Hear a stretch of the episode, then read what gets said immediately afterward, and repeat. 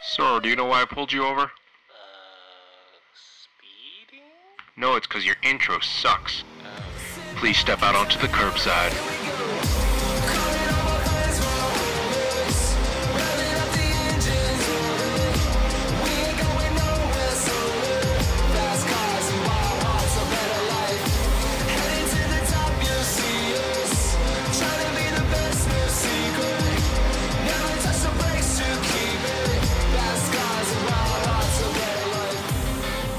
Hey everyone, welcome back. Hi, how you doing? To the Curbside Podcast. We have no shame. Yo, dude, like we've been just off air for a while, you know. Welcome to season 2 of the Curbside Podcast. We should do that instead. We should just do seasons, man. Anyway. Who the fuck you is, man? What? Who the fuck you is? I am the Jeffrey, man. The Jeffrey, what was the intro again? The car? Oh, yes. This is the show where we talk about cars and everything to do with cars. My name's Jeff. I drive a 2004 Honda S2000, and I am your Taiwanese American Southern Californian. I actually forgot to do the intro. What's up? My name is Parth. Live up in Bay Area. Drive a 2016 M3. Andrew's not here, which is now we'll get into the excuses. All the excuses. It's not a good podcast unless we have excuses for our absence. Yes. I recently became a flight instructor. Congratulations! Thank you. Now they pay me to fly instead. Instead of you paying them to fly. Exactly. Nice, dude. So congrats, dude. Was busy with all that shit. And then we had an episode that came out in June, which we recorded in May. Yes. So that period was, I was also busy with my commercial, trading and check ride. Yeah. Andrew got a new job. Andrew's at a new job, so he's fucking busy. Which is why he's not here today. Yeah. He's probably slaving away on some project. Yep. Somewhere. What's your excuse? I had work and stuff. Same excuse as always, good. You know? Good. Come back from work, I feel like editing 1 hour episodes. Dude, seriously. In my head. Now that I'm actually, not a student now, I'm actually just working, right? Came back home, Jeff, I'm home. He's all right, should I start? I'm like, hang on. What'd I say, hang on? Because it's beer time, everybody. Needed to grab a beer, some beef jerky, some fucking Planters peanuts, and sit down and just sit down for a second. Yeah, but seriously, I mean, we don't want this. We don't want this podcast to become straight up work again. It's got to be like what it's supposed to be. We come once a week. We talk about cars because that's how we relax. We can't be like, oh shoot. Gotta record the podcast now, which it started to turn into. Yeah. I was very much looking forward to today. Yeah, exactly. Since we talked about it on Tuesday, I was driving home today. I'm like, fuck it, I'm gonna pop a beer, get all there with Jeff, just do some bullshit. Which, by the way, we don't have a plan today. Yes, there is no plan. We usually have a fucking Google Doc with the the topic and then the news and everyone puts in their bullet points and what's the order and shit. Not today. None of that today. Yeah. Good news is here's the advantage. Here's the advantage of not doing shows too often. News happens more. Yes, exactly. It's one from, man, what the heck do we talk about? It? There's no car news this week, too. Hey, there's all the car news because we missed out on 4 months of car news. And then we have our own experiences and stuff with cars, which we're thinking in our head that would be a good topic to talk about on the podcast. No. Speaking of which, funny thing, short story. The other day, so my neighbor got a new Kia. I think it's a K8 or something. Oh. And it's got the new logo on it. And my dad and I were heading out to to go to buy some stuff, and we got in the car. My dad looks ahead. He's like, what car brand is that? I'm like, Dad, that's a Kia. And he's like, that's a Kia? Why'd they change their logo to KN? Dude, that's what it looks like. 100%. Yup. KN. They really, I don't know what they did with that logo. Dude. Well, I also have a Kia story. Yes. So, I don't know if you guys remember, but our family got a new puppy back in November last year. Hmm. Well, that puppy's now a dog. She's big. She's a 70-pound German Shepherd. 70 pounds? Jeez. Yeah, dude. She's a. Thing is, she's still. For me, she looks small because Duke is a 120-pound golden retriever. Jeez. So I look at her, I'm like, she's still small. Then I'm like, compared to other like normal dogs, I'm like, okay, yeah, you're a big dog. Like you're a regular big dog. Duke is abnormal. Who's the golden retriever? Sahara is normal. Mm. But anyway, so now she's big, right? And we would go do trips and stuff, like, you know, day trips, and we want to take like the dogs, or like we're going to the cabin out in the wine country or something like that.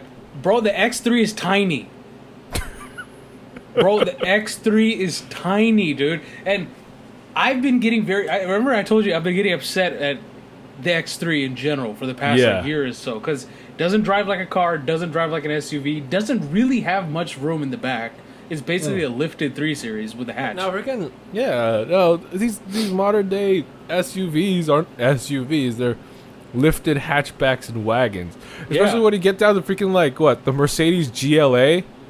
Yeah. That dude, thing's so tiny they dare call it an SUV. Like, yeah, dude. That's why they come out with these stupid other, like, sports activity vehicles or whatever the shit else, right? So anyway, because of all that, we were like, damn, dude. Like, I was like, we really need a big car. So...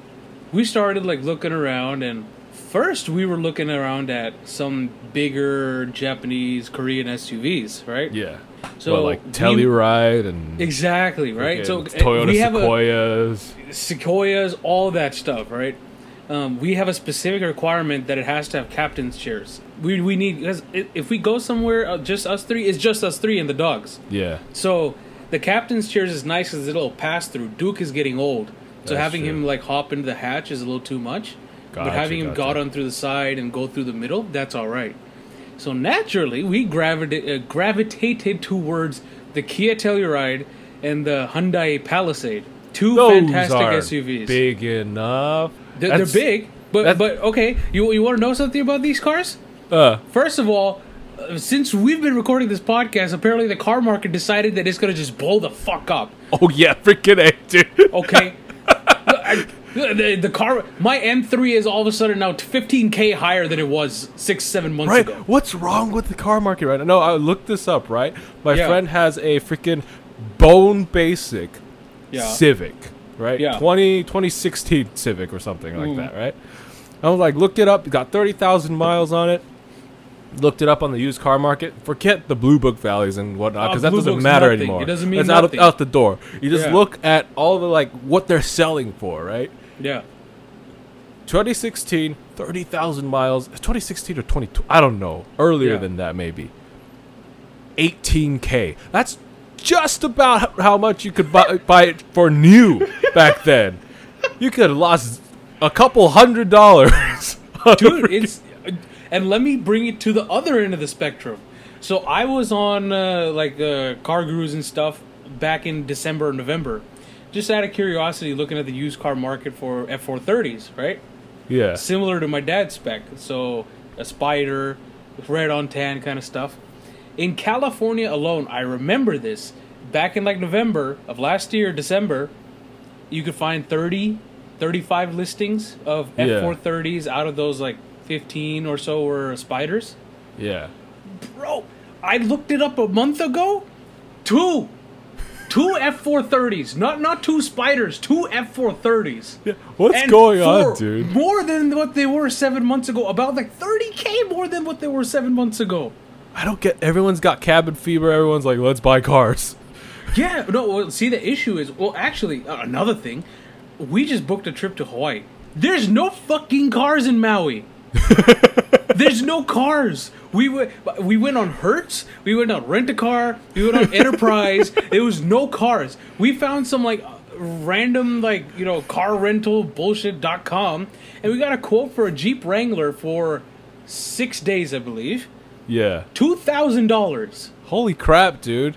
$2,000. You know what that means? You freaking rent a scooter or walk yourself to the beach. The scooter would look like a good option right now, bro. Like, it's so okay. So, do you want to explain the shortage thing? The chip shortage thing? I mean, I don't know. Like, what? I mean, there's a combination of there's the chip shortage, right? Yeah. Well, so, that's the main issue. The main issue with new cars is that, okay, we'll start with the chip shortage. Why is the chip shortage happening? Well, how I've heard it explained is that, you know, COVID hit, and of course they have to shut down plants to begin with, so that's an issue. But they were like, you know, during COVID pandemic, probably shouldn't make too many chips because ain't nobody's going to buy computer chips anymore because it's COVID. Yeah. Right? And it turns out, wait a second, we're all locked in our houses. We don't have anything to do. Let's buy all the chips. Let's build computers. Everyone build computers.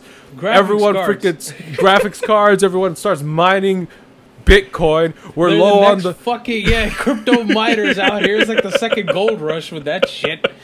Holy shit! And they're running low on supplies because COVID and heck, cars. Cars with digital dashes are shipping with analog gauges in other countries because of this chip shortage. Dude, the way that I heard it, right, or at least from a reputable source, this is a guy who does, like, if you want to ever check out, shout over Wendover Productions on YouTube.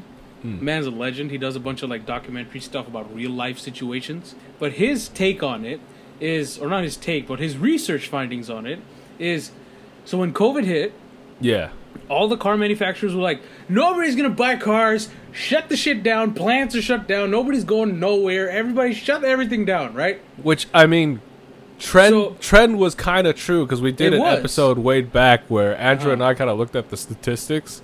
Nobody was buying shit, car sales were down like 80%. And then plus they had to close the factories because of the COVID itself, right? So they shut everything down.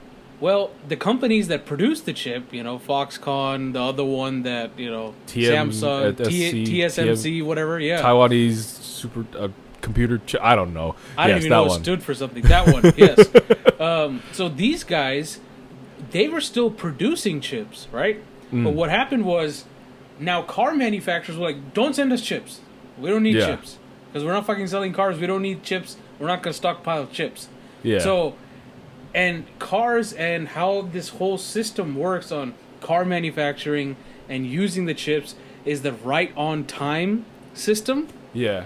So, like, if there's 30 cars that are going to be built today, then 30 chips will show up today for those cars. They don't stockpile shit. Oh, gotcha. Right?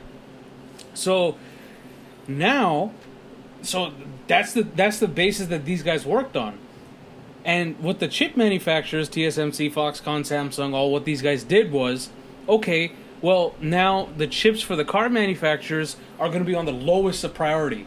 Lowest. Okay, uh-huh. And they'll send it to, like, NVIDIA, AMD, chip manufacturers, the refrigerator, fucking, like, you know, the goddamn smart fridges and shit, you know, lights. Goddamn Philips Hue and shit. They'll send the chips to these kind of people. Everything's got people chips are in it these days, dude. Exactly. Let's just automate all our stuff, dude. Exactly. So people are sitting at fucking home and bored as shit, automating everything in their fucking house. Yeah, dude.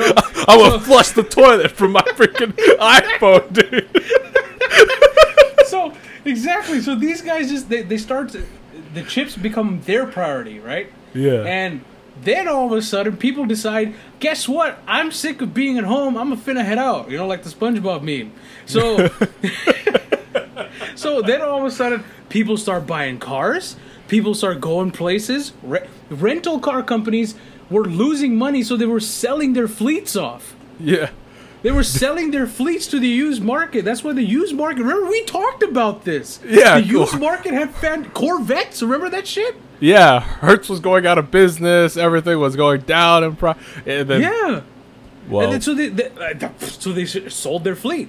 So rental car companies now, all of a sudden, because travel's back up, travel is currently 20% less than what it was at peak 2019. And 2019 was one of the best years in aviation. Like commercial aviation. Yeah. So it's just 20% shy of that right now. Imagine what it's going to be in another 6 months or another 6 months, right? When people start getting even more cabin fever. So people are traveling. Car rental companies don't got cars to fucking give to these people because they sold half their fucking fleets off, more than half. Yeah. People can't buy cars because no chips are coming because car manufacturers ain't a priority. I was doing a flight with one of my friends out to Victorville, Southern California Logistics Airport.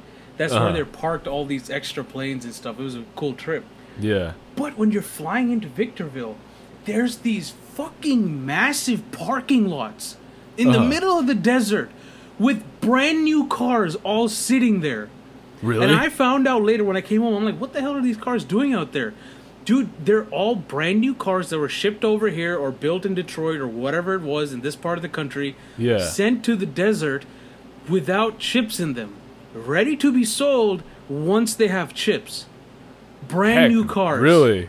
Just sitting in the desert, dude. Here's my prediction. Eventually, manufacturing will catch up and all that stuff, right? But now, car manufacturers are going to have brand new 2020, 2021 model year cars in the year 2023, 2024. Yeah. How are you going to ask brand new MSRP price for a 2-year-old car but it's not used? Yeah. I feel like if you're ever going to buy a car, that's the time to buy a car. Couple years, dude. When this whole car market bubble pops. Oh, dude. And when it pops, it'll fucking pop. It'll be a buyer's market, man. Yeah, dude. Right now, if you got any extra cars sitting just at home, and you don't need it, just sell it, dude. Even if it's like made in 1984, got like 500,000 miles and one broken tire, dude, you'll sell it for at least $2,000 or so. Yeah, dude. It's ridiculous, dude. It's stupid. So basically tying that back in with the Kia stuff we started off with. Yeah. So we were looking for an SUV, so Kia Telluride, Hyundai Palisade caught our attention pretty quick because they had what we needed and they're well priced. Like, you can get a fully loaded Telluride or Palisade for less than what we paid for in the X3. But listen to this shit, Jeff. So we went over to Stevens Creek Kia here in San Jose. They have one Kia in stock that fit that we needed with all the packages, the Nighthawk package and the Nighthawk package, dude. Yeah, and the SX trim, which is the highest trim or whatever bullshit. So we're like, oh, okay, yeah, car's pretty safe. How much are you guys asking? Well, the MSRP is 50, 51, whatever. We're like, okay, yeah, but he goes, yeah, but there's a market adjustment of $10,000. Hell to the nah, dude. On a fucking Kia. On a Kia, dude. It's same for the Palisade and same for any fucking car. Especially if you buy it in California. Yeah, no, I went to the Subaru dealership because I was getting my car serviced. Uh-huh. And I mean, well, first of all, the freaking lot had like two rows of cars. Yeah, dude, that's it. Like, what the heck? And, of course, the new Subaru Wilderness version of the Outback was there. Same thing. One of them, probably. One. Just one sitting in the showroom. $10,000 markup on it. It's stupid, dude. Dude, so I was like, we were like, kind of like, okay, we're going to get a car. I'm like, okay, how about I do some research and see? Because there has to be some motherfucker in this country selling a Kia Telluride or a Hyundai Palisade at MSRP. So went into the forums, and next thing you know, apparently the Kia Telluride community is like a fucking pop-in community, bro. That's one thing that came out of this research. And, like, people love their Tellurides, apparently. Like, love them. And they're fantastic cars. I mean, they look great. I don't know. They do. I know we have a friend who would get pissed off with us saying this. Yeah. Fuck you, Grant.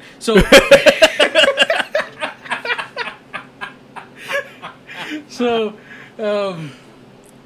apparently, even before the whole shortage and everything, apparently the Tellurides commanded some markup in some places, like California, New York, and that stuff. Yeah, because they were freaking selling them. Yeah. Apparently, Kia has a nickname for it themselves. It's called the Telluride. Because it sells hella. Yeah, it's fucking whatever. Yeah.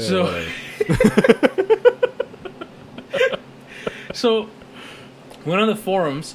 And apparently, on the forums, there was a bunch of people like, I-25 Kia out in Longhorn or light something, well, something Colorado, right? Go to them. They never charge over MSRP, blah, blah, blah. California has lost. Every California dealer, Kia dealer, charges above MSRP. Nobody does it there.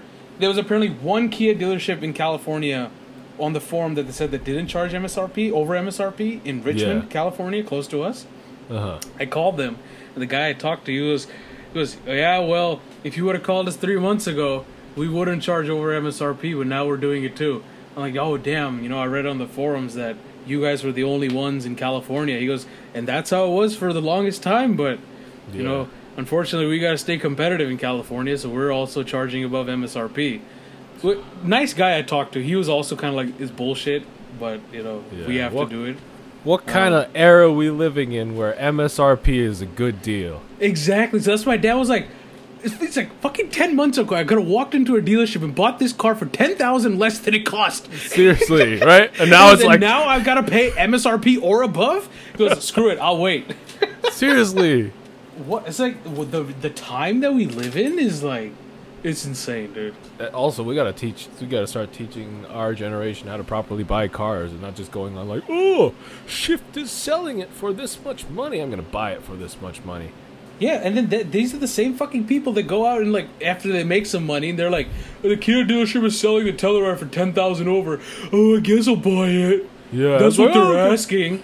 Yeah, fucking walk away. Say no, bitch. Seriously, you're letting the market become like this, dude.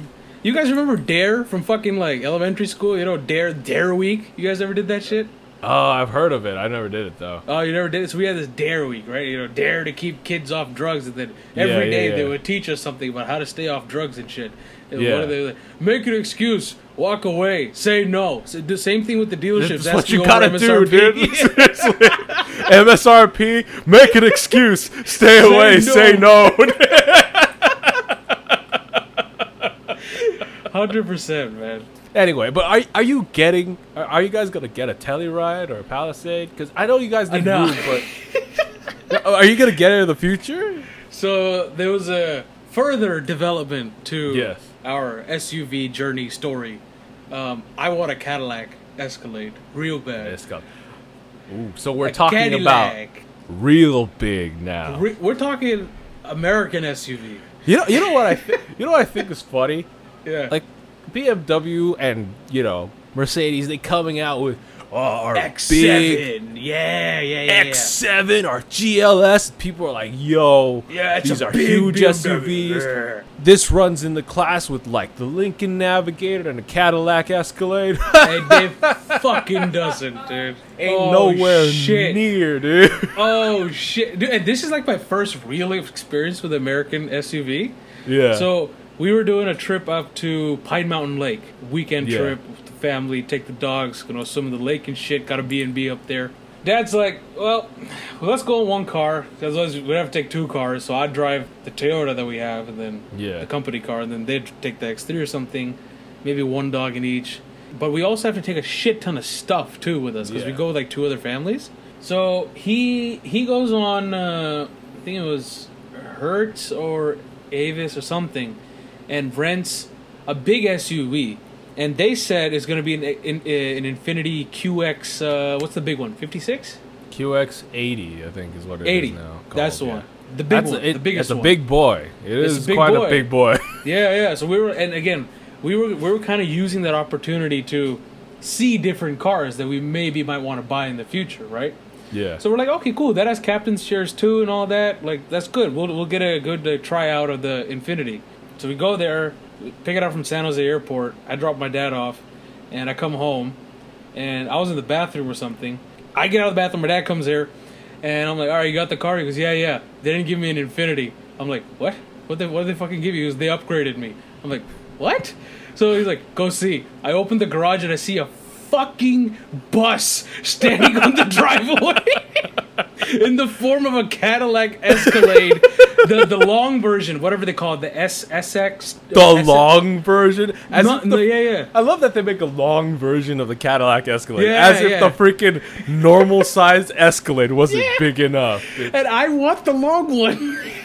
Like, I love that the fact that these American manufacturers, right? They take their Tahoes, their freaking Suburbans. Lincoln Navigators, Suburbans, their Escalades, and be like, yo, this big car, it ain't big enough.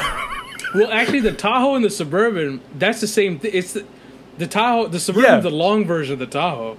Oh, the Suburban's the long version of... Basically. Is this a long version of a Suburban, too, though? No, no, Suburban's the same... Dude, they're all the same fucking car. Yes, they're the same Cadillac, car. The Cadillac, the Suburban, the Tahoe, the GMC, the Yukon, Denali, they're all the same car, right? The only one that's different is the Navigator. Yeah, basically. But they're all the same car. So the Cadillac Escalade, I think they call it the SXT or something like that, which is the long version, is the same length as a GMC Yukon Denali XL.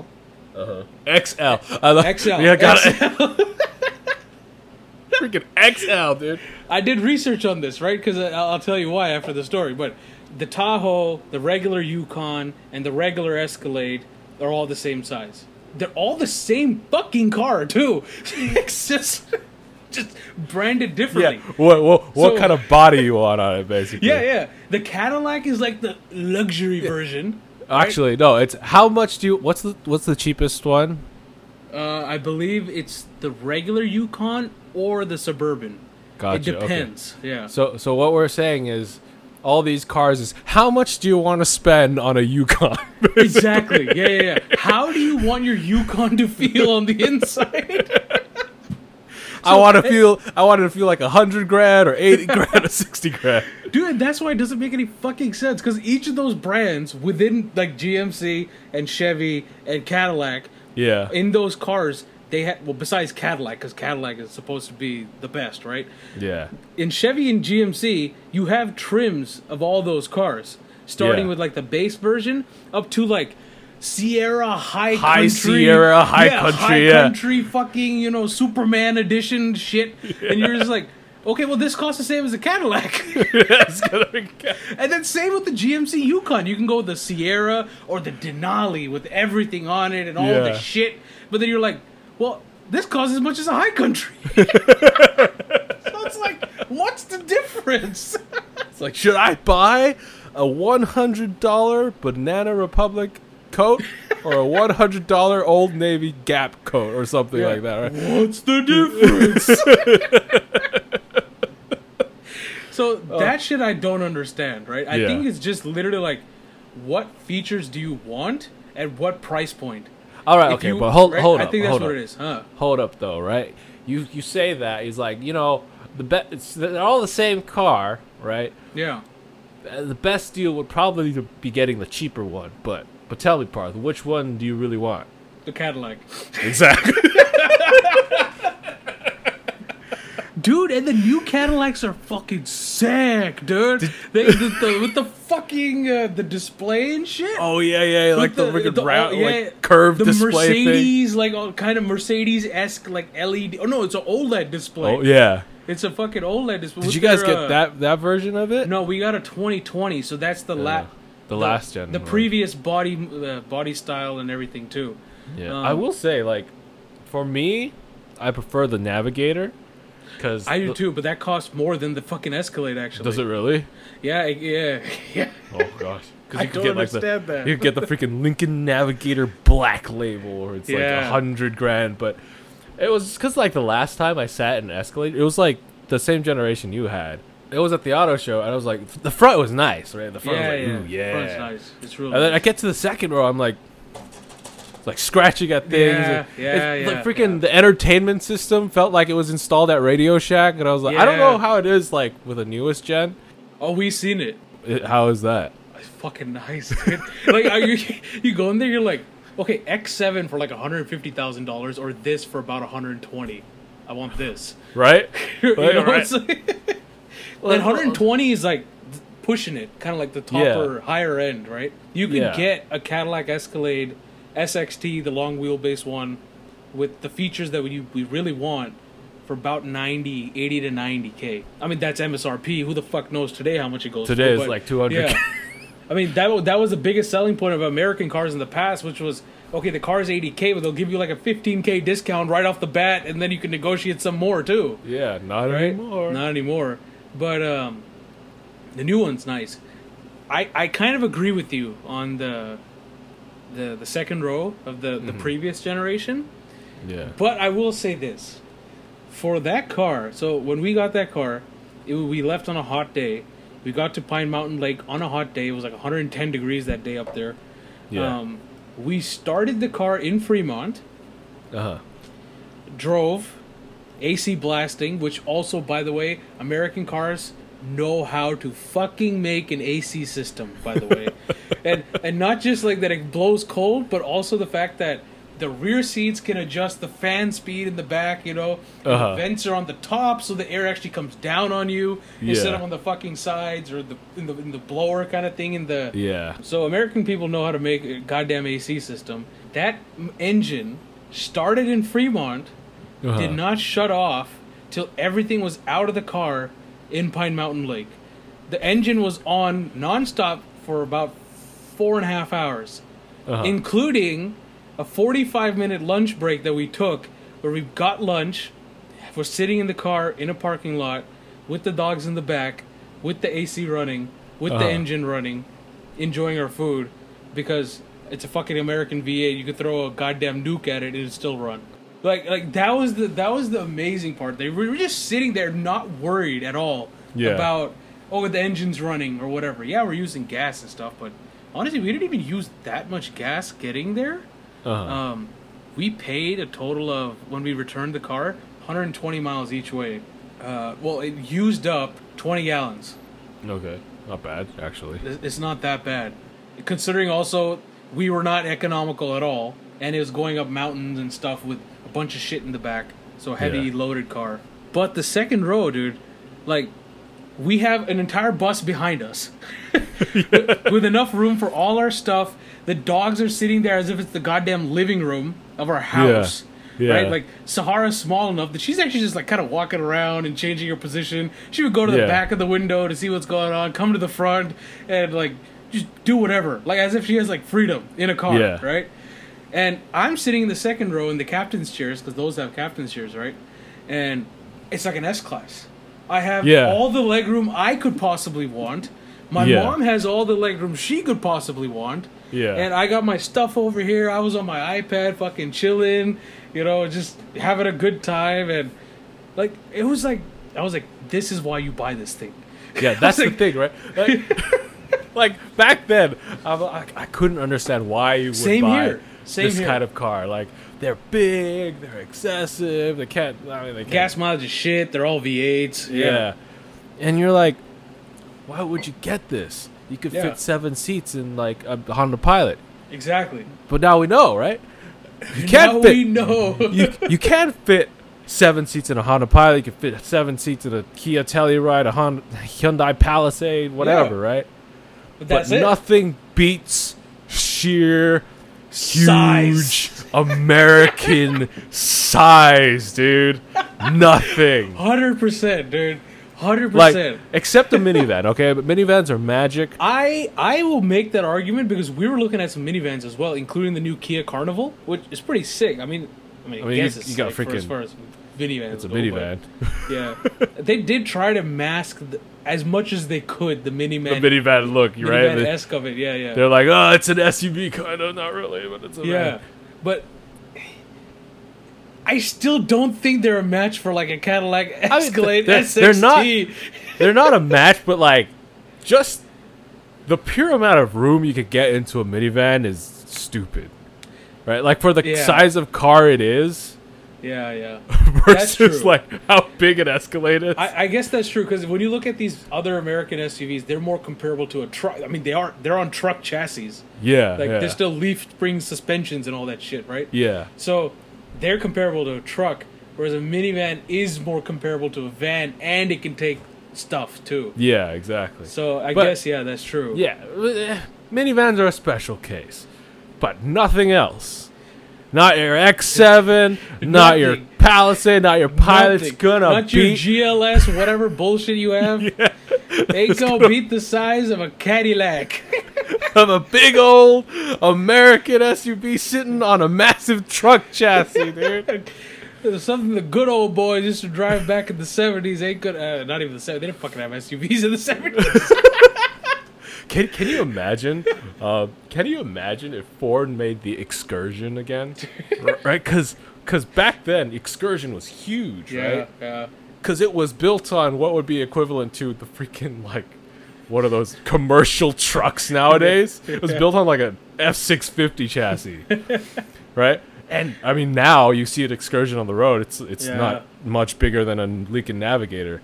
But imagine taking that same idea and making it like now. Modern day. Yeah. Because what that Ford's biggest one is the Expedition currently, right? Yeah, Expedition's currently. Yeah. But it's Excursion would be bigger than that. Yeah, exactly. Holy shit, dude. You have a straight up like RV or whatnot. Yeah. Out of all of them, which would you would have the Cadillac? No. Yes. I mean, we're talking if money was no problem, Cadillac, 100%. I felt like, and I'll tell you why too. So the next day, me and my friend, we were out Pine Mountain. We're like, all right, let's go for a little bit of drive. We head towards the road that goes toward Yosemite. We weren't planning on going to Yosemite, but they're just on the road there. So first time I was getting to drive it. Before that, my dad was driving it up there. I was like monitoring the dogs and stuff. So that's when I got to drive it, and man, it was nice. Like. My dad was all like, yeah, this thing's like a boat, you know, the corners like this. And I'm like, it's a fucking, like, it's a Cadillac that's the size of a small school, right? Like, why are you comparing that? Why are you even talking about the cornering capabilities or the whatever it is, right? So like I drove You gotta tell your dad, it's not like, Dad, it's not that you're comparing this to a car, Dad. If you're comparing it to a car, you're going to not be impressed. You got to be like, yo, this building corner's fantastic. Nice, exactly. And, dude, that's the way I was driving. I'm like, all right, dude, I'm in a Cadillac, play some music, whatever shit, right? I was just cruising. Bro, it was such a nice... I haven't enjoyed a car that cruises that well since the S-Class that we used to have. Just a cruiser, dude. Fucking one hand on the wheel, just, you know, just like... driving and not giving a shit. You're Seriously. Not taking corners hella fast, but you're not going slow either. I'm not trying to hit apexes. Exactly. I'm just trying to relax, dude. If I'm in my Cadillac and I'm trying to hit apexes, there's a problem. I have the M3 for that, right? Like why? That's why my dad. He is the biggest fucking critic of American cars. he is not a fan, right? Like ever since old times, he's always thought Europeans made better cars. Yeah, I think I'm slowly starting to kind of change his thought process on that. Yeah, because I've changed my thought process on that, and I'm trying to tell him like, Dad, look, like cars can be purposeful, serve a purpose. You have your fucking Ferrari to go apex cornering and clipping all the shits that you want to at, you know, double the speed limit sign that says for the corner. And when you just want to cruise and, like, have half the city with you, you got the Cadillac. Exactly, dude. That's the thing, right? We as car people like cars with the... all these, like, generic... SUVs. They're trying to do everything. We could drive on the road. We corner fast. We I don't know. We could maybe go off road, kind of pretend to, but like BMW's SAVs, you know that shit. Right? Yeah. Lincoln Navigator, Cadillac Escalade. Ain't no one. They're not pretending to be anything. No one's touching them in that category of class today. They're just gonna be like. They're just like. I'm just here to be a giant car. If you need big. I'm here. Let me know. If you want space, I'm here.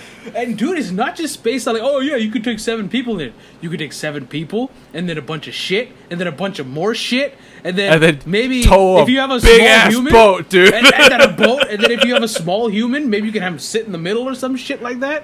Like, that's what those cars are for. You could bring me a fucking X7 with their captain's chairs and the fancy technology and all that shit, and I will still take a Cadillac over that any day. To serve my purpose. Because why am I buying a big ass German SUV that is also has an M edition? What the fuck am I gonna do with an M edition X7, bro? I'm gonna go to the track in my 4-ton car. Yeah, like what is that? What purpose does that serve? At least the Cadillac or the Suburban or the Yukon, Denali, whatever. They serve a purpose, like you said, just being the biggest motherfuckers there. Right? Yeah. I mean, Doug, when he covered the Excursion, was that was the point of it. He was like, the point of this car is to You have the first row with all the leg room you could ever need, the second row with all the leg room you could ever and the third row with all the leg room that you could ever need, and then a trunk that could carry all the stuff you could ever need. Yeah, dude. And I find enjoyment in that fact. Right. Like, I find that enjoyable. Like in the same way I enjoy the M3 when it goes around a corner.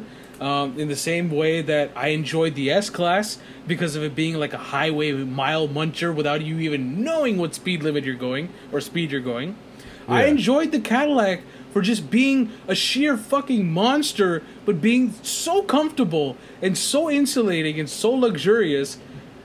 There's an enjoyment in that. Like, I'm to the point that I used to say that I will buy, if you had a 3-car garage, right? You'll have like one car that's a sports car, maybe one that's a sedan, and one that's an SUV. I used to say one of the SUV was a Range Rover. Fuck the Range Rover, dude. I'll buy the highest-end Cadillac Escalade that I could buy, dude.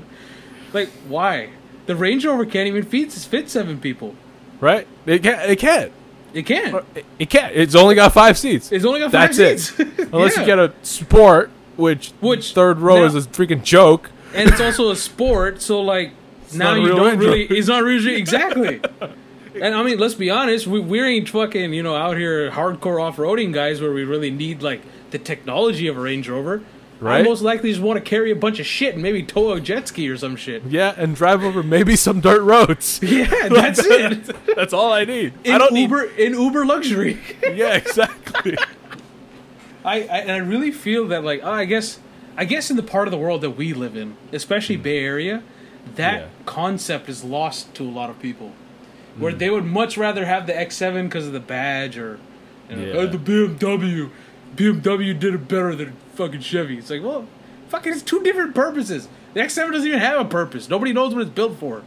Right? It's not good at being an SUV. It's not good at being a car. Yeah, it's just it's a big BMW SUV thing. Yeah, is basically what it is. With a bit more legroom and 2 more seats. In this section, I've always wanted the Lincoln Navigator, but. There's a new guy in town that's making me like, what is it? This. Oh, the Jeep, the Wagoneer. The Grand Wagoneer, dude. Bro, I saw a video. Wait, no, I think it's out. Is it out? No, like, not the Wagoneer. Sorry, I'm thinking of the Cherokee XL. Or whatever they're calling it. The Cherokee L or whatever. The Grand Cherokee L. The Grand Cherokee L. I did see that on the road. Those look nice. It looks fucking nice, dude. But if you want the big boy. Yeah. But dude, real quick about the L, I watched a video on the L. Dude, the interior was like a fucking Range Rover. Seriously. Like they legit were like, Range Rover did it this way, we'll just kind of copy it and make it not look like we copied it. But I'm fine with that because it's the same fucking car for like $50K less. Which blew my mind because I was like, when did Americans start making such quality interiors? Yeah. Like, straight up, the infotainment system and, like, the switching of the modes and all that shit, it was, like, straight out of Range Rover. I'm like, what? Yeah, no, seriously. They've got, like, leather-stitched steering wheel, too, leather-stitched dash, open-pore wood. I'm like, bruh, this is a Jeep Grand Cherokee L. The L really makes you think, why the fuck am I paying $150,000 to $200,000 for a Range Rover? Yeah, seriously, it's probably just as capable because it's a Jeep. Past a certain point, you're not going to be like, ooh, this leather feels... Or this bottom bit under the thing over here, if you feel it's a little plastic, it's like, bitch, you're not putting your hand down there every day. Like, seriously, don't fondle your car in the mornings. But, like... I mean, unless you want to. Yeah. Yeah, I mean, if that's your deal. But this, the big boy, the Grand Wagoneer... So is this like the bigger version of the L? This is big. Right? Talking we saw the L, right? That's a yes. Okay. This is Lincoln Navigator. This is Cadillac Escalade style. Yeah, big, yeah. And there's the Wagoneer and the Grand Wagoneer. And I don't know if you guys have seen this, but go look at this car and go look at just like the interior. It's got an insane amount of... There's a screen in front of the freaking... What the fuck? There's a screen in front of the passengers. There's a screen two screens in the middle. There's a freaking screen in front of the driver, two screens behind the freaking rear passenger. And dude, look at that leather, at least in that photo, that looks like high quality shit. Like it looks like quality shit. Right, it looks like high quality quilted leather. You got nice wood. Look at that center console in the second row, dude. Yeah, and as we talked about earlier, as we see in these pictures, what do we see? That no GLS X7 is gonna be able to match. Motherfucking space. Yeah, dude, look at, like, you could fit a pizza on that center console right there. Yeah, dude. And with a few beers in the boulders. And look at this. They got a photo on the website, if you go on their website, of a man got his Grand Wagoneer. Got and he's the horses in the back, bro. Talking of freaking horses in the freaking trailer, dude. I think this thing can tow 5,000 pounds, I think. Is That's the insane. Capacity. Really? Right? Yeah.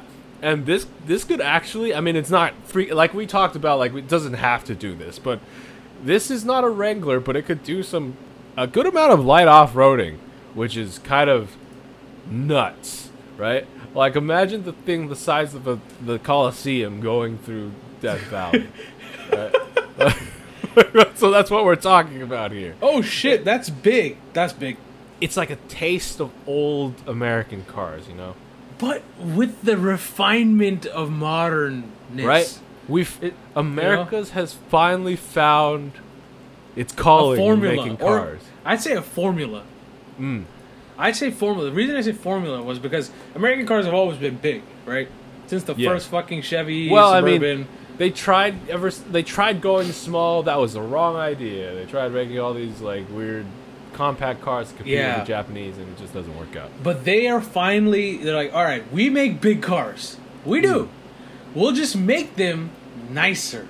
That's it. Right. What a fantastic idea. Great. Seriously. This is great.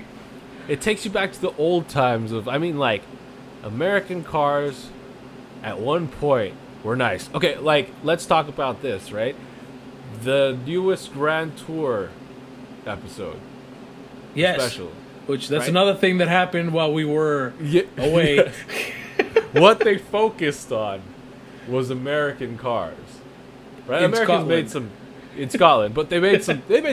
made some crap. Okay, yeah. But like, I think there's a line in the show where James kind of sums it up when they're going over like the great things about American cars. Yeah, right. It was like, this takes you back to the day where there was just pure, unashamed excess. Yeah. Right?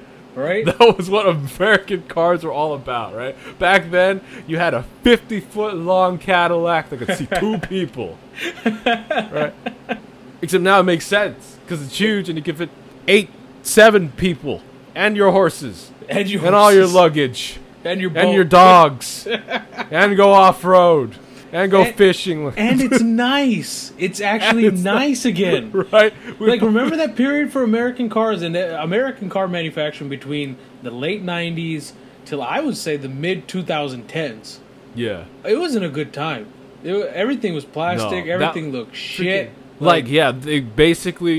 went to the same people that made, like, you know, the Cozy Coupe or the little Tykes cars, you know? Yeah.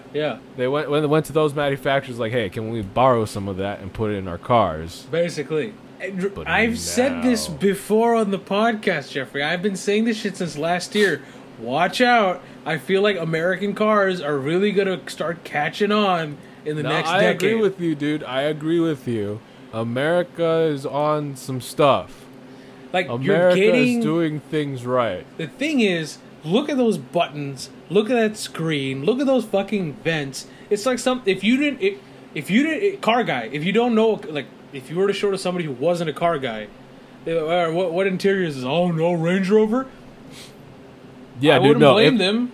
If I went back to the early 2000s and you told me this was a Jeep, I would have laughed in your face and said, "You're an idiot. You know nothing about cars." Yeah. I'm telling you, man. This is ridiculous. I feel like the next 10 years, people are going to start waking up and realizing the Europeans have been fucking charging a lot of money for their bullshit, which can be bought for a lot less. Right, because you look at this Grand Wagoneer, right? Yeah. What? Let's build and price this thing, okay? Right, let's just go up, all right? Series 3 Grand Wagoneer, highest trim, $103,995. No, that's not. $103,995, not $995. But how much Range Rover can you get for that? Go check. Check right now. Autobiography highest tier Range Rover. How much is that shit right now? Go on their website. 100. I'm not even on their website. I could see it in the Google search. Starting at $131,000 for a freaking autobiography. How much less car do you get for Range Rover? And the thing is, with American car companies, I've noticed this because I told you I've been on the configurators and all that shit. If you choose, like for example, the Series 3 or the Obsidian or whatever, there's not much left to add. Like there's not like, okay, $99,000 plus $50K in options. It'll be $99,000 plus like $10,000 maybe in options. You know, because it's not, like, and they're just like, okay, if you want more shit, why don't you go for the $103,000 one? Yeah, exactly. Well, look, second row seating group, $0. Yeah, exactly. That's it. That's all the options we have. Yeah, look, like I choose three packages and I'm done. If I want to add more price to this, yeah, that's interior probably change the color of the seats and all that, but like whatever. Like America's really doing something right here, because I mean you're gonna say like, oh, Land Rovers, they off road and stuff. It's a Jeep. Half you motherfuckers, no, and not just that. Fucking 80% of you motherfuckers who are saying that shit, they probably haven't even seen a dirt road. Right? Seriously. Driving around Beverly Hills. The closest thing you get to an off-road trail is a sandbox. Or a fucking Burning Man festival in the desert. Hi, you fucking trippy, or not trippy, hippie. Also, America's not just doing the excess, the ridiculous expensive stuff well, too. Another thing we missed during this entire thing was Ford came out with a new car truck. Yeah. It's the Ford Maverick. All right, sure you guys heard of it by now. It's a little baby thing. It's a little truck, all right? Okay. Oh, wow. It's $19,995, dude. You can't buy a Civic for that much little money.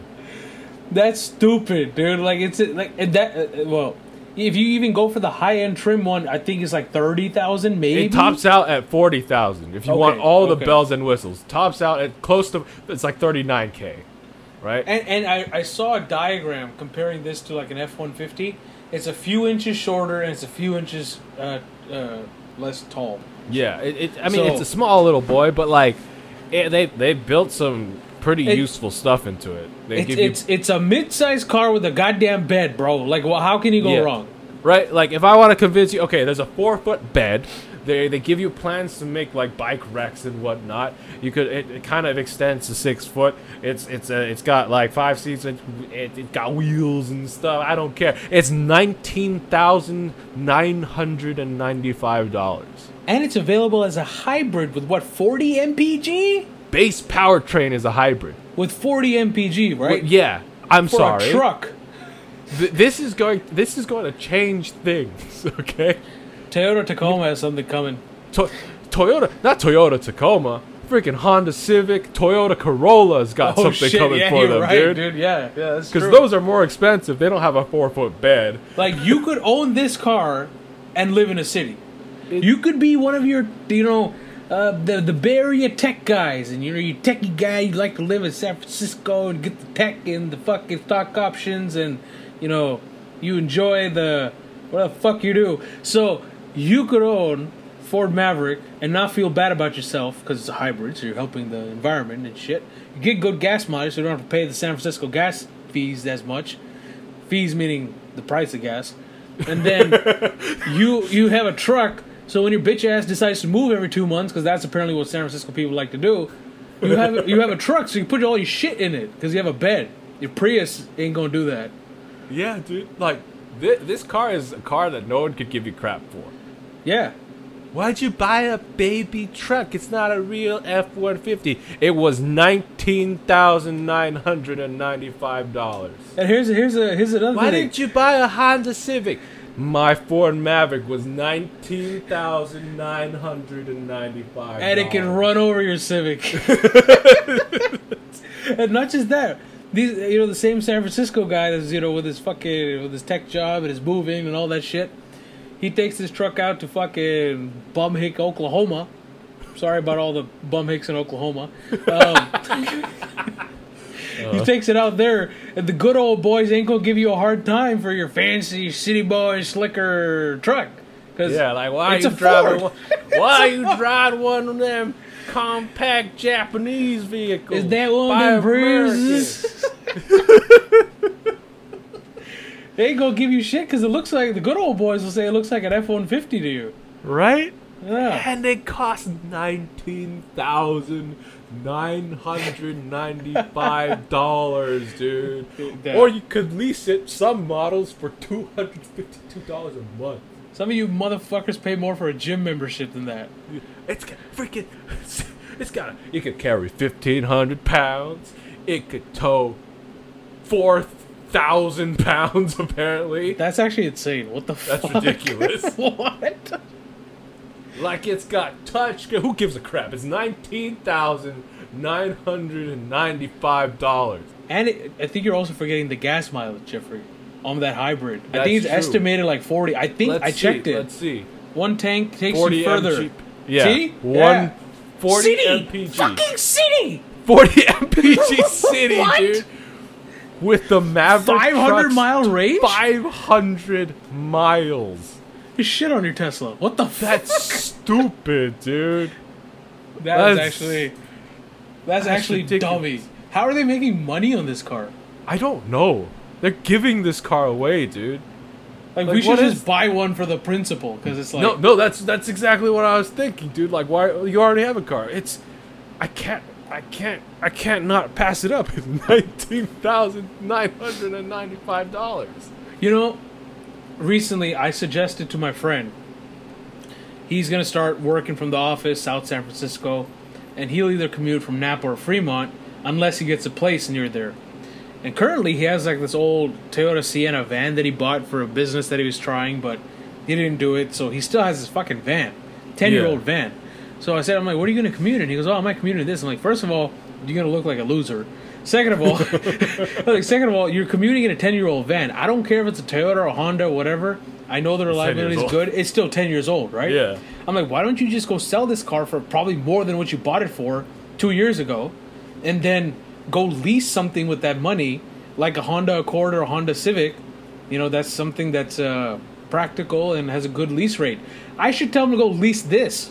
Right? Seriously. No, this is a car I would recommend to anyone. Yeah. Honestly. I want something practical. What can you say against this car? I don't know. It has four doors. It's not like it's one of those small crew cabs, right? Where it's like, yeah, you know, okay, the door flips out like the RX-8. There's not much room in the back. It is. It's a full. It's a decent sized cab. Like it's a small sedan, like kind of a compact sedan size cab. Like you can get four people or five people in a crunch in there with a bed. Yeah, seriously, like. Honest, I was like, I don't want a car that rides like a truck. It's on a car chassis. It's not. Yeah. Everyone out there, just buy a Ford Maverick. Yeah, honestly, like if you in the last 6 months paid $20,000 for a car, fucking kill yourself. You fucked up. You thought that Civic was a smart, economical decision? Ha ha ha ha! Loser. Oh, shit. Anyway, I want to talk about another American company, Acura. Come again? Okay. NSX. Okay. Designed, built, engineered in America. That's true. Acura's an American company. Acura's American, with Japanese bits in it, all right? Yeah. Acura's American. But anyway, Acura. Okay. Has released the 2022... NSX Type S. Jeffrey is wet his pants. Yes. It's all many times over. You know, That's what the NSX should have been. This is what it always should have looked like, right? Yes. I've liked how the NSX looked, right? I do too, actually. Yeah. But when this came out, I was like, "Yo." Yeah. Like, I mean, for me, I still think the NSX in the future will be a value car. Right now, it's not, right? But I still think the current NSX, like the hybrid system, whatever, it's gonna be more than what it is today. I 100% believe that. Like, even so now, because this NSX Type S, right? Okay, well, I mean, the Type S is going to be rare to find, so it's always going to be more. Yeah, but the thing is, this is the send-off for the current generation NSX. Yeah, there's a new one coming. Yeah, maybe, hopefully, in a couple of years. I don't know. But that's what they said last time, and then 12 years passed. That's true, yeah. But, like... This isn't like the NSX before, where it was out for like 10 years, maybe? Yeah. This hasn't been out that long. Kind of a short lifespan on this one. It's short-lived. So the NSX Type S, a little bit details. It's kind of lighter, I think. It's got 600 horsepower now, which is nice. Oh, shit. Yeah. They're only making 350 of these. All right. Well, my statement still stands. That's less than a LaFerrari, bro. What the fuck? They're only making 350 of these, and no normal NSXs this year. That's it. This is all they're making, right? Man, they really... Wow, all right. This is the send-off. Yeah. This, only 350 for the entire planet. I think about 299 allotted for America. They're all sold out. I would have guessed that. All sold out. First one they sold at an auction. I think it went for $1 point some odd million. Fuck. But this thing, like, oof. This is how the NSX should have been. That's what it should have been. It's what it always should have looked like. I love this thing because I love the trailer for it. Right? They released a teaser. Yeah. They released the trailer for it. But Acura has changed as a company ever since this dude, what was his name? John Akita took it over. Uh-huh. Because Acura was boring me to death. Like, let me just compare, okay? Let me just... Like, listeners, you could just compare the sound of these two commercials, okay? Let me play the original... I think it was the Acura, like, RLX commercial. You wake up in your luxury bed and slide out of your luxury sheets. You get into your luxury shower and dry off with your luxury towel. You put on your luxury suit and your luxury watch. You grab your luxury coffee from your luxury coffee maker and add some luxury sugar. You step out of your luxury house and step into your luxury car, which makes everything else seem ordinary. Introducing the Acura RLX with July LED headlights and precision all-wheel steering. It's luxury taken to a whole new level. Oh, wow. Well, fucking shoot me. Shoot me, dude. Shoot me. Wow, fuck. That guy looks like a boring-ass Joe.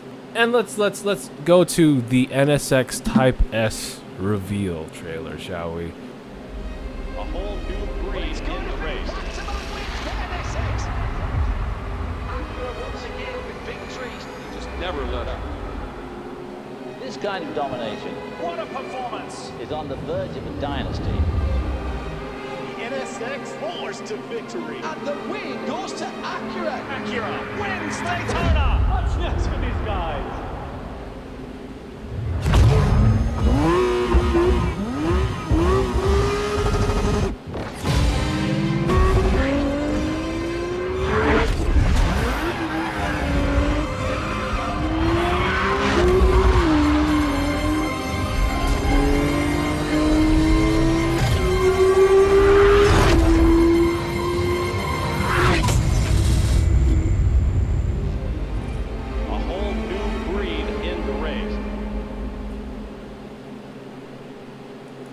Damn.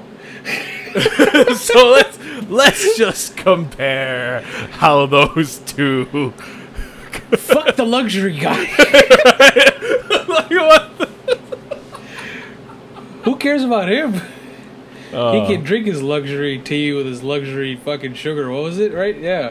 Yeah. I'm so glad that they got rid of that old. That when this new head officer or whatever boss they call man.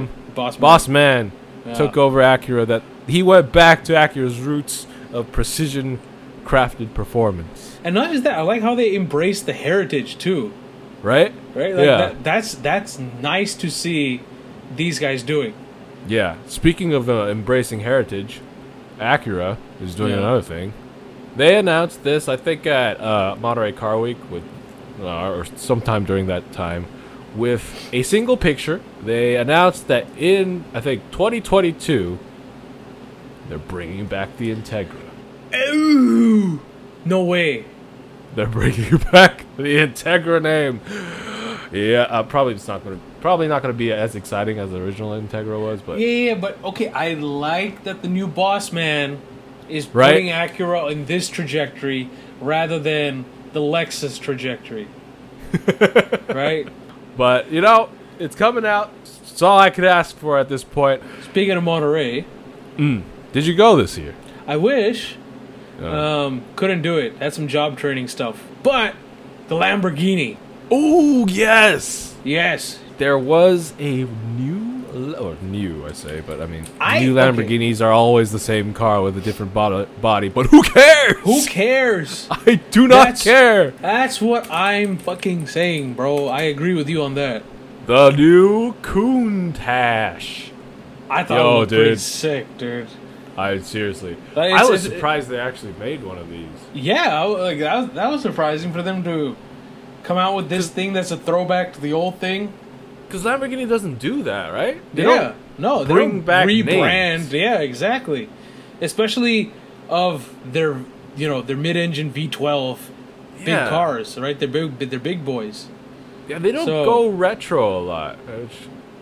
They don't go retro at all. They'll do like those one-offs, like the Reventon or like the Sexto Elemento, that kind of shit.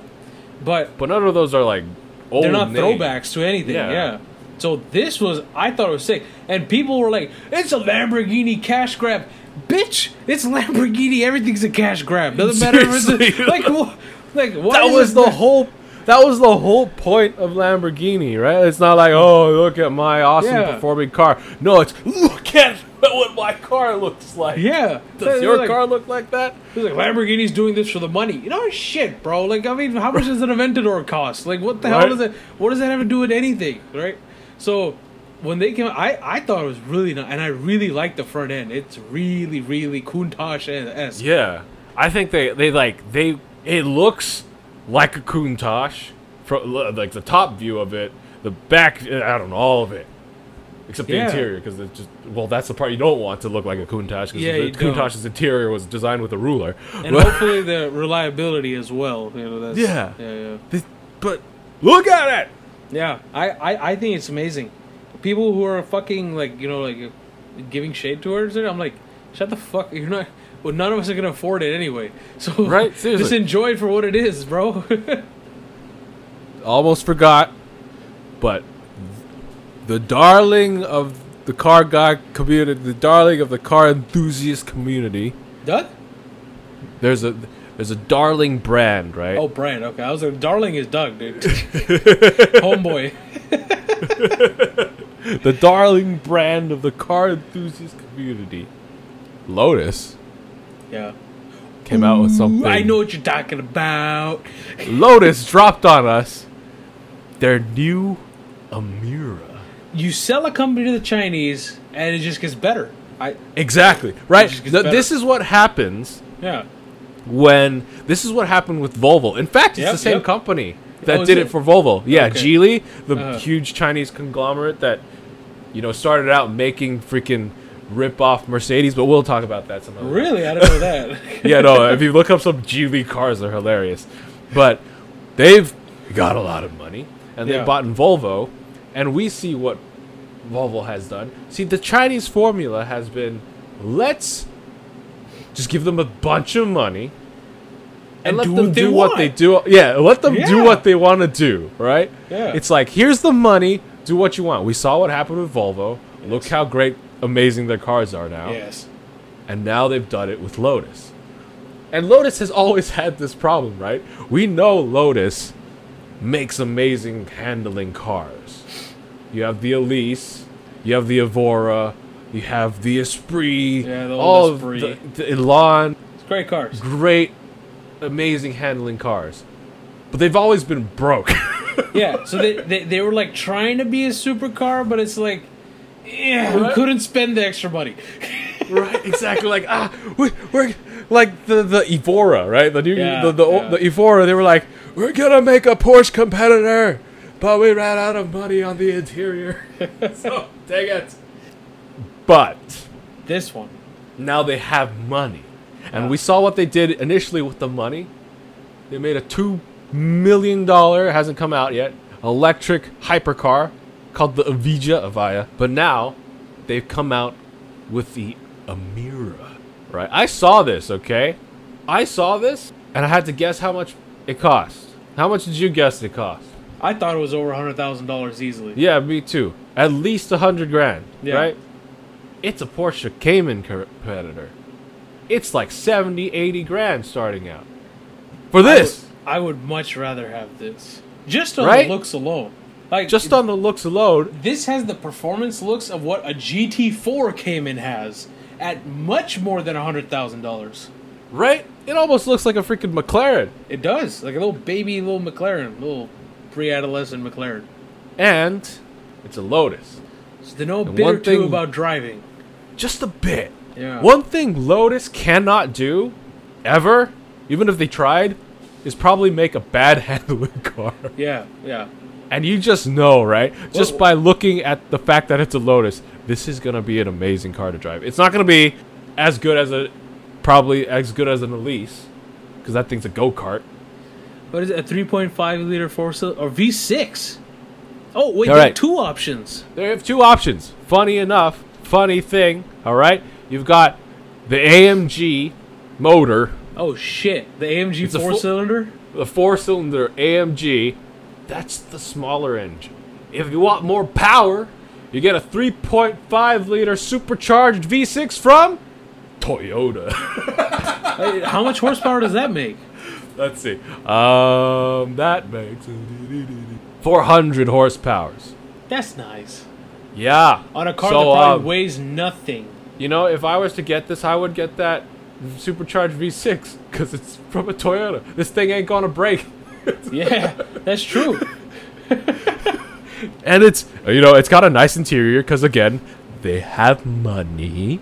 It's a lot easier to make cars when you have money. I hope that this kickstarts something for Lotus. Well, they have the Evija, like you said, Evija, whatever. They have the Evija. They have the Emira now, which is like they went to the two extremes, Jeffrey. This is what I feel, right?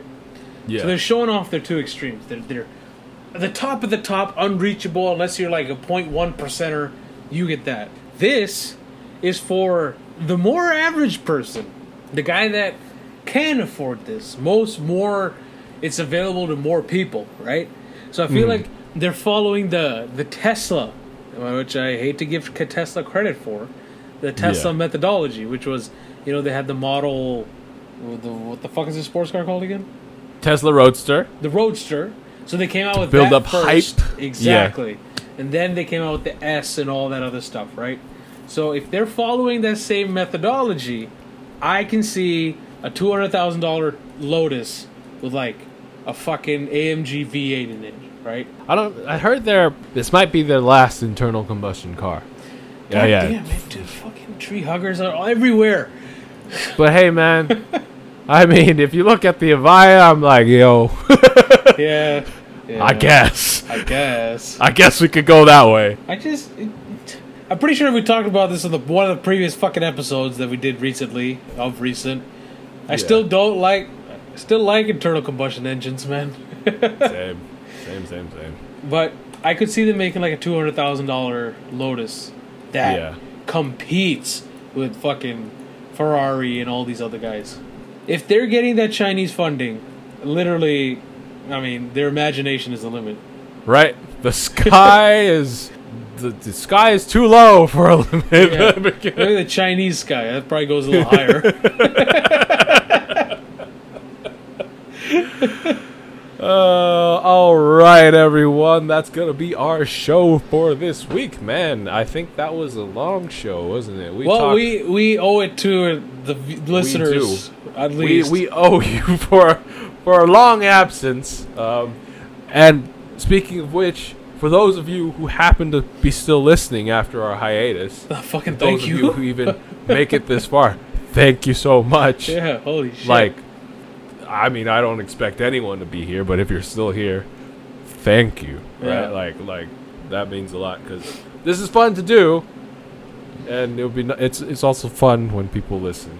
Yeah. I hope you enjoyed this show. It's got no break in it to annoy you guys. But nothing. Just pure fucking podcast. That's it. Exactly. Yeah. So, you know, look forward to more of our episodes, hopefully.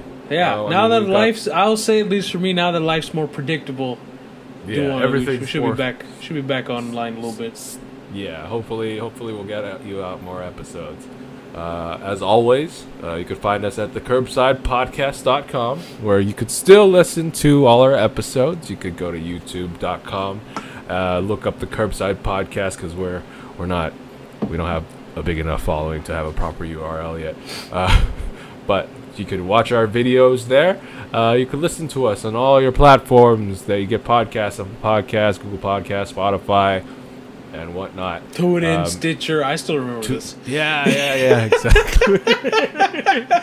Follow us on Facebook, Twitter, Instagram, TikTok. If we're Jeffrey's still there. Jeffrey's gonna put another video out on TikTok, man. Seriously. Yeah. No little sound bit about me. All the Curbside Podcast, except for Twitter, it's Curbside Pod there.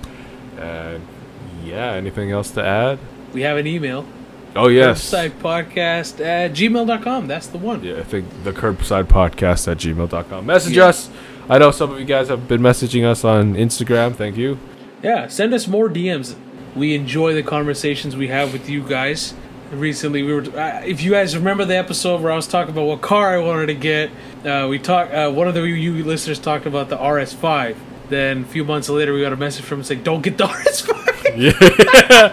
Shout out to Gains by DRJ. Yeah. That was we all were laughing on that one. And as always, guys, my name is Jeff. I'm Parth. Remember, drive safe, and life is too short to drive boring cars. Doses.